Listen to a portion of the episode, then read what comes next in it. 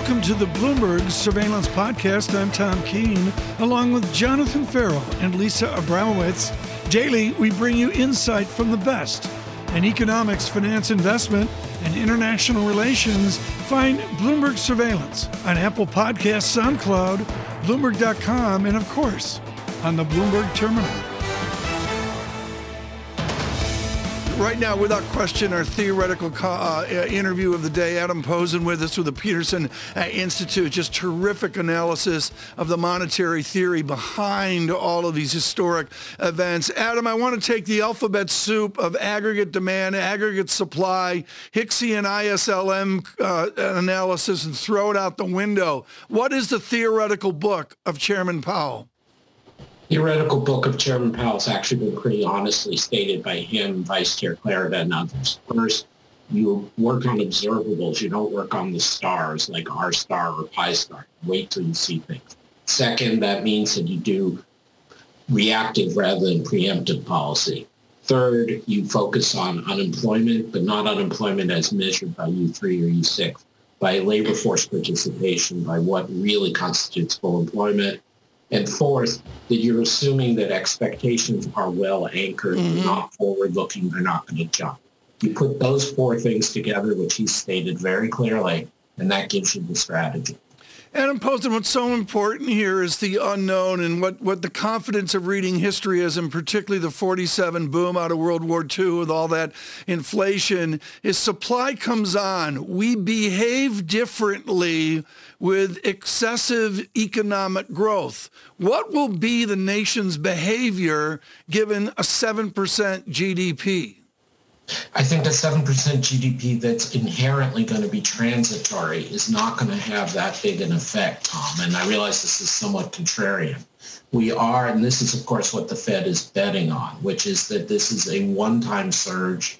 The overshoot is not persistent, and the longer-term inflation expectations are not persistent. Now, my colleagues, Olivier Blanchard, Larry Summers, are emphasizing two things. First, that the inflation is going to be pretty high as a result of this. And second, that the Fed's ability to ride this out without raising rates and to raise rates without breaking a lot of stuff is limited. And I think that's where the debate is, not how much inflation we're going to get. The final point I would make, and this is my own point, is that the savings rate I expect to stabilize at a much higher rate than it was before the pandemic, just as the household savings rate stabilized at a higher rate after the global financial crisis. So we're going to see volatility over the next year and all this talk about pent-up savings, but it's not ultimately going to leave us spend, spend, spend. Adam, that final point is really important because I think that final point and your view on that variable can be the difference between 5 6% GDP growth and maybe 7 and 8 and it can be the difference between inflation ripping higher and inflation to your point just being a 2% story. Adam, how do you come to that conclusion about where the savings are, how they'll be spent and how they'll be drawn down?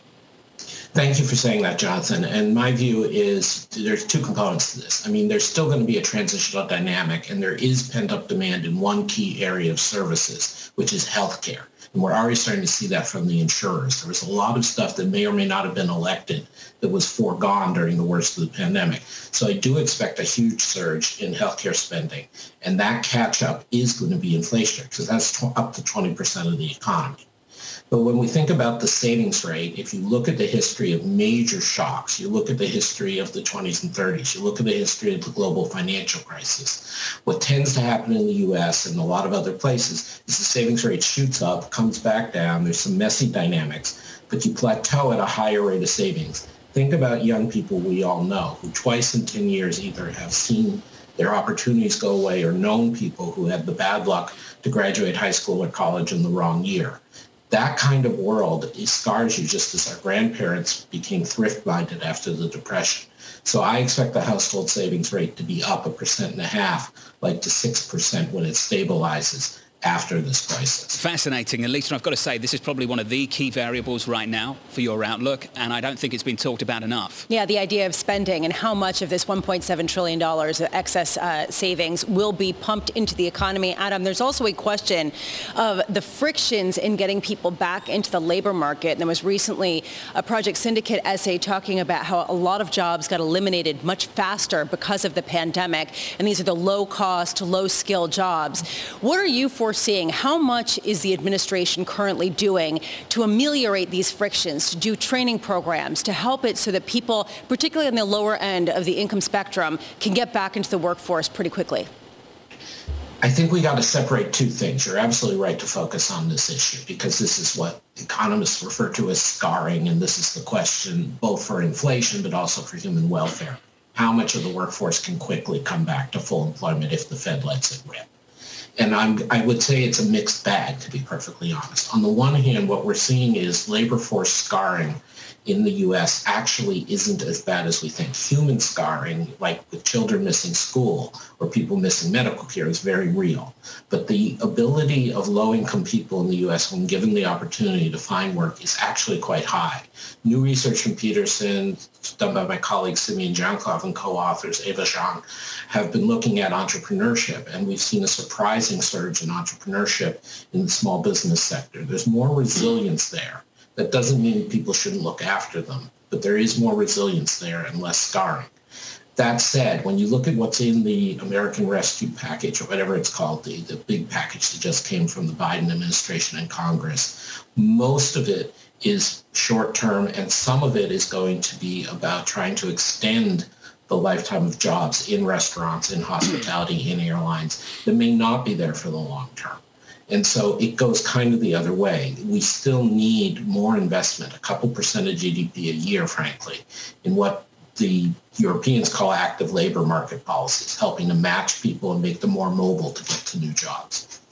Okay, but this is a really important point, Adam, because it seems to be that you're saying this is regardless of the pandemic. This is regardless of uh, the, the pandemic, irrespective of it. This is an important point. The idea here that the infrastructure plan cannot necessarily be billed as an extra stimulus to pull the economy out of the, sti- uh, out of the pandemic, but rather a shift in the economy and a way for the U.S. to win in a world that's evolving toward 5G and a, and a different technology. Is that accurate in terms of what the U.S. ought to be doing with infrastructure?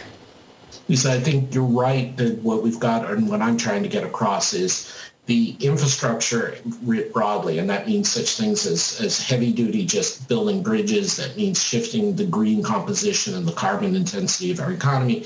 And that means the human infrastructure of making the best use of our people. That infrastructure is a long-term issue. And that is something that requires sustained spending things that people can count on, things that businesses can plan for. And that requires financing. That is not going to be paid for out of debt on an ongoing basis, even if in general we would like to pay with debt for high return projects because of the amount we've had to spend for the for the uh, stimulus for the pandemic recovery, we've got to look at how to finance that over the long term. If we get back to a world where we're confident there's not going to be a recurrence of pandemics, and we have a process in the Congress that actually works, then you can start talking about these are net positive investments, and so we can finance them over time. Adam, that was a clinic, and we always enjoy your time, sir. It's great to catch up. Adam Posen there, the president of the Peterson Institute.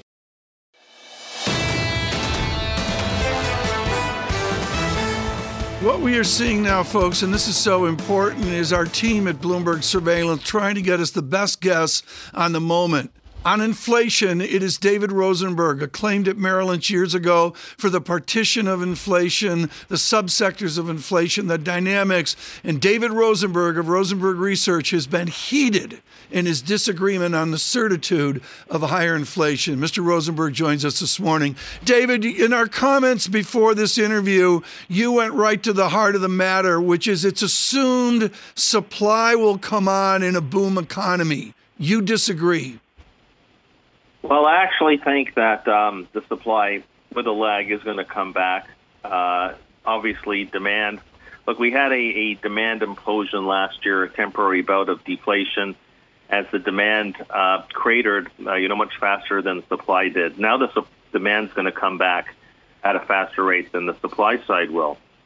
But look, it's all very temporary. I don't think that supply chains have been uh, in disrepair for a permanent time period here. And of course, we have the base effects that we're going to work off of in the next several months, and uh, inflation will probably get to three and a half percent, maybe even a bit higher.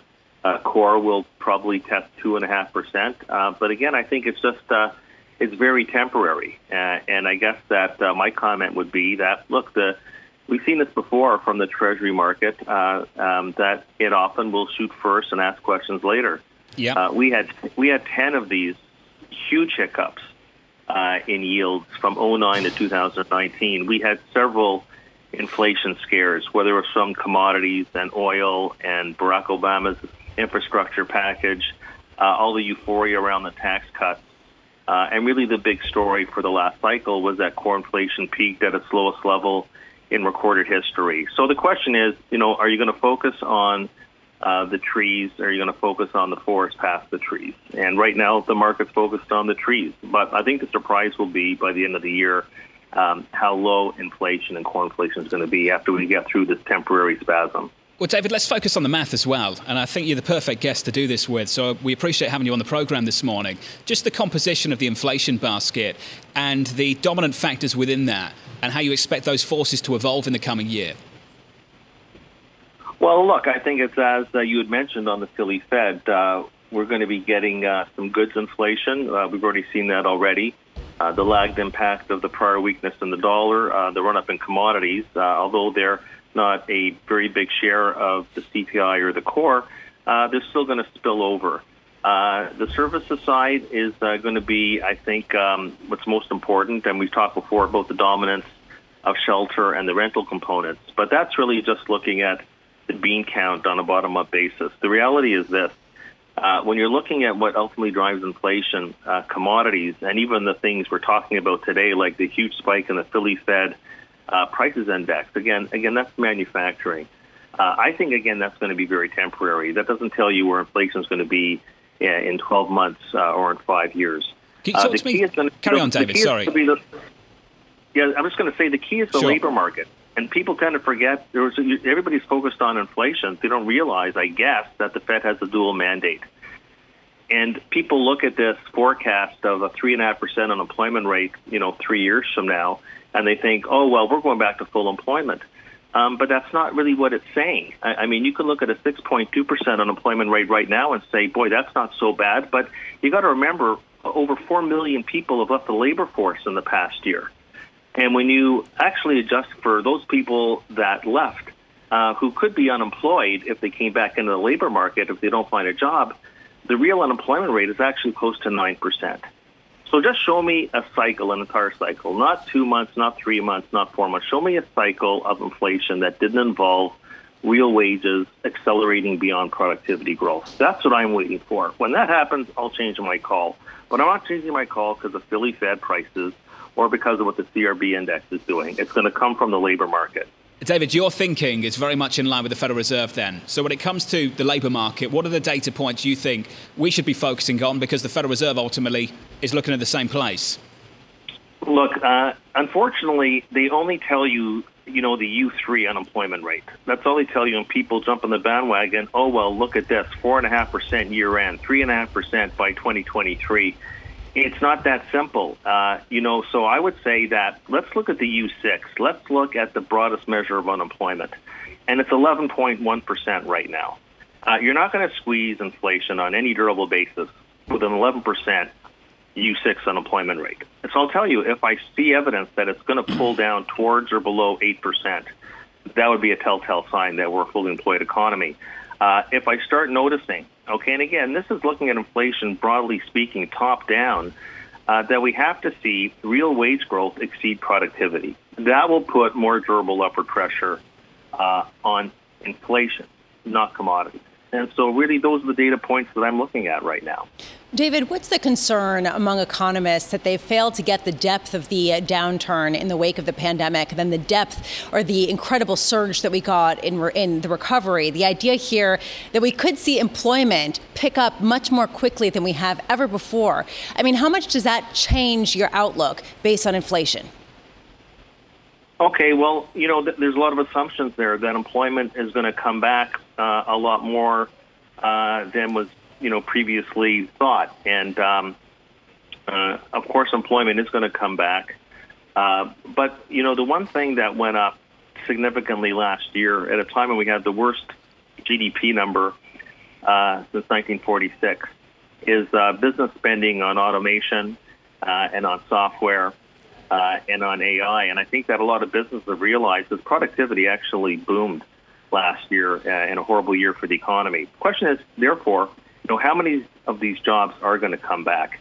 Does anybody really believe that everything is going to come back, you know, in one month or two months or three months? This pandemic is not over. The vaccination rollout is very encouraging. Uh, we're winning. We're really winning the battle. But you know, I think there's a lot of assumptions. Look, look what's happened in Europe, for example. Um, uh, so I don't think that everything is going to come back. Things will come back, but in a staggered way. It's not going to be like a snap of a finger. Now, let's not make any mistake here. We have tremendous fiscal stimulus. If we didn't have that um, $900 billion package uh, that was signed on December 27th, I can tell you, just looking at the pattern of retail sales, we were heading into a first quarter GDP contraction. So right now, what is the vitality in the economy? When you think about it, it's really vaccines and fiscal stimulus. But you see, and the Fed's quite right on this, that the fiscal stimulus is all very transitory. So it gives you this initial jump in the data, uh, but there's no fiscal multiplier here.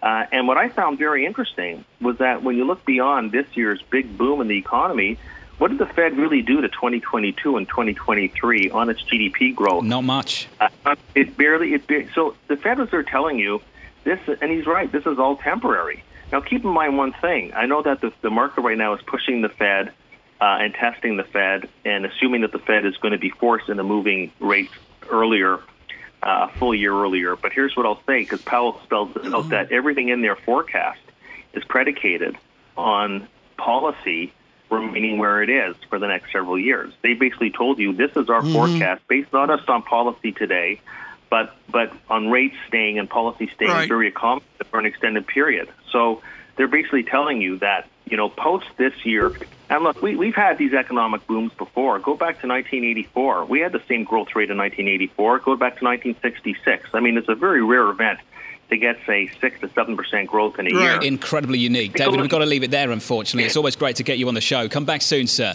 David Rosenberg of Rosenberg Research.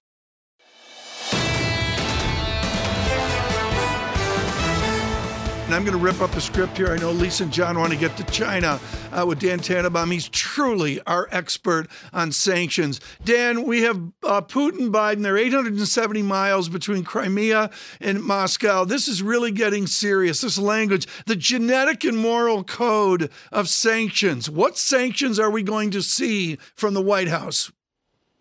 Uh, thanks, Tom. We we've seen sanctions as of late related to the poisoning of Navalny. There's additional restrictions that are about to come into effect to restrict exports of certain technology goods from the U.S. to Russia, and an impending sanctions program next week related to election meddling. I think the question, though, that, that the market needs to be cognizant of. You know, if sanctions are designed to force a change in behavior with Russia, they've been extremely ineffective. If you think about where these programs began in 2014, trying to get Russia to return Crimea to Ukraine, which is pretty clear at this point is not going to happen. There's a consistent theme here, though, Dan. Whatever we talk about, and you're right to bring up the middle of the last decade, we all remember covering it. So little has changed. When it comes to Europe, little has changed too. The relationship, the energy relationship specifically between Germany and Russia as well. And that's a consistent theme when it comes to Russia, when it comes to China. Dan, what can the US do about that? And what do you anticipate they will try to do about that? So it's unclear. There were some moves made in the last administration to attempt to thwart Nord Stream 2 and a little bit left over in the Biden administration, although frankly, Nord Stream 2 was nearly completed. So sanctions at this point would have been somewhat moot.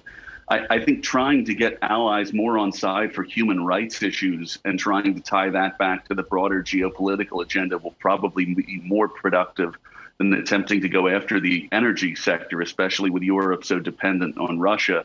Um, but it, it's pretty clear there was a missed opportunity on Nord Stream 2 where the U.S. really could have gained allied support to try and stop the efforts to complete the construction.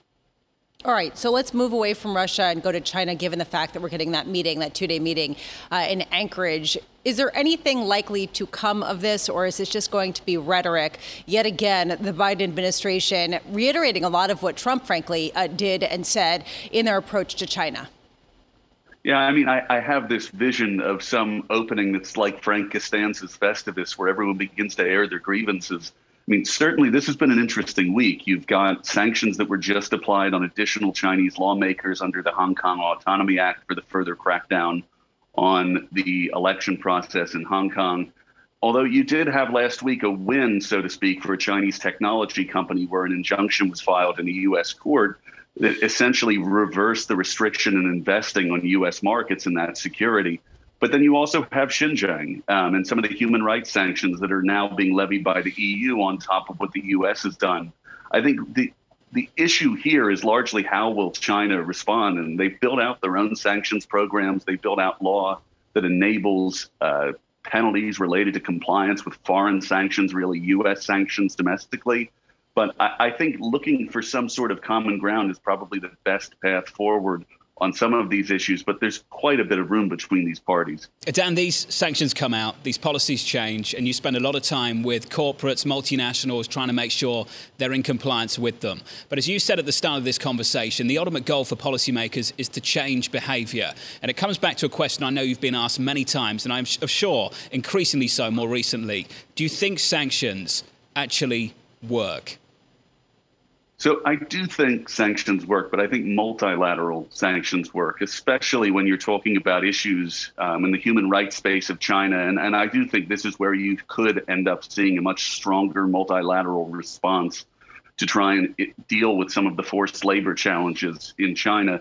You just saw yesterday a few other technology companies have suspended the use of some production manufacturing companies due to the forced labor in Xinjiang you may end up seeing kind of between multilateral response and actually corporate action where companies are voluntarily winding down production in a part of China that had been hugely productive for years, you could end up seeing some movement. But I think if similar to what we saw with the Trump administration, where the East was trying to go alone, um, the Biden administration is trying to return to multilateralism, which one of the most recent best example is is getting Iran to the negotiating table a few years ago Obviously, we saw that got blown up in the last administration, but I think multilateralism can work in these issues. Dan, great to catch up, sir. Dan Tannebaum, Oliver Wyman partner and head of America's Anti Financial Crime.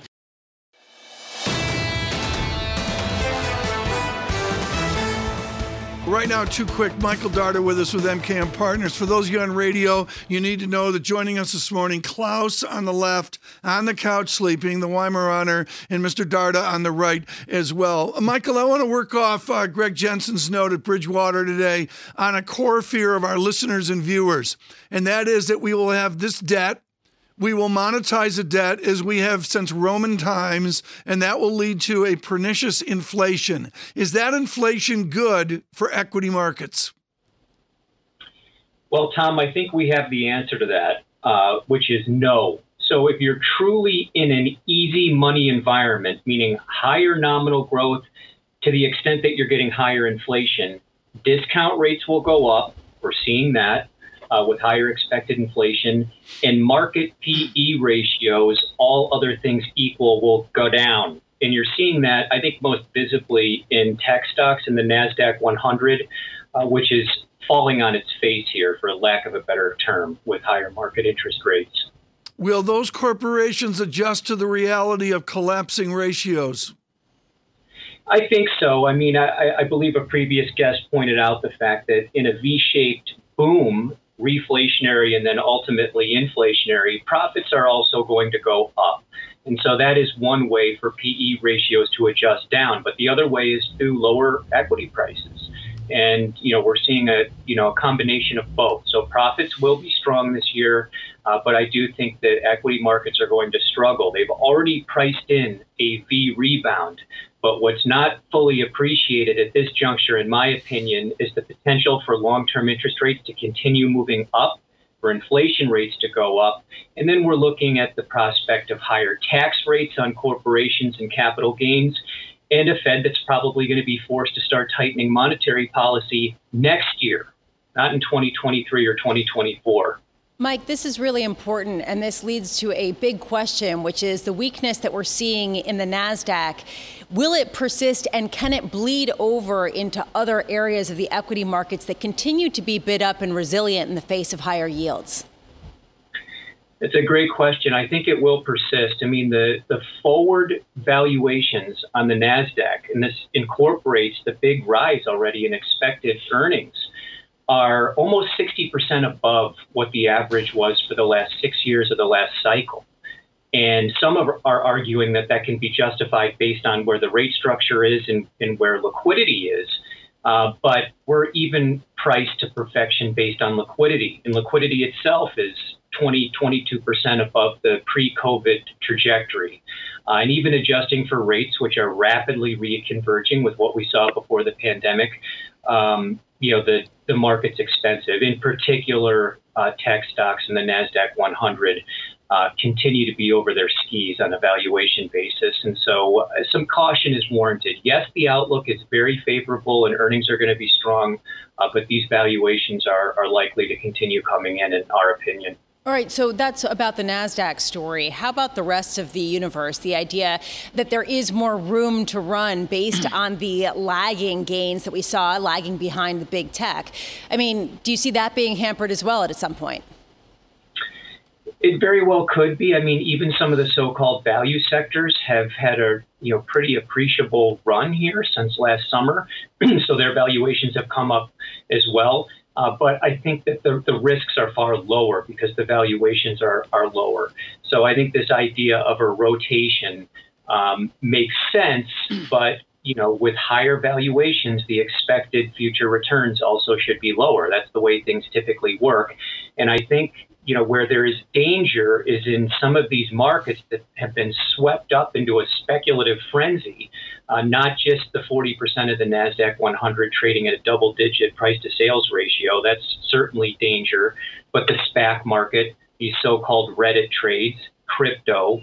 So these would be areas, I think, as interest rates adjust higher, that we can expect to see a, a lot of volatility. What do you expect to see from larger company, more traditional corporate officers, not people doing SPACs or Reddit or the rest of it, but a given toothpaste company or a given ball bearing company? Whatever, whatever the sector is, Michael, what do you how do you think those corporate officers will respond to this historic moment of say 8% GDP?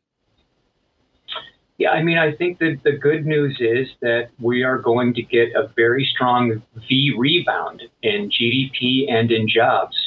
Um, the other side of that is with that strong V rebound and some potential overheating, we'll have higher inflation and higher market interest rates. And so, you know, it's a push and a pull. The push from strong profitability and strong businesses and then the pull uh, from higher market interest rates and lower valuations. So that's what I think you know the the the prototypical corporate officer is going to have to deal with this year. Darda, you're always looking so smooth. It's great to catch up, sir. Go away. Michael Darda, MKM Partners Chief Economist and Market Strategist. This is the Bloomberg Surveillance Podcast. Thanks for listening. Join us live weekdays from 7 to 10 a.m. Eastern on Bloomberg Radio and on Bloomberg Television each day from 6 to 9 a.m. for insight from the best in economics, finance, investment, and international relations. And subscribe to the Surveillance Podcast on Apple Podcasts, SoundCloud, Bloomberg.com, and of course, on the terminal. I'm Tom Keene, and this is Bloomberg.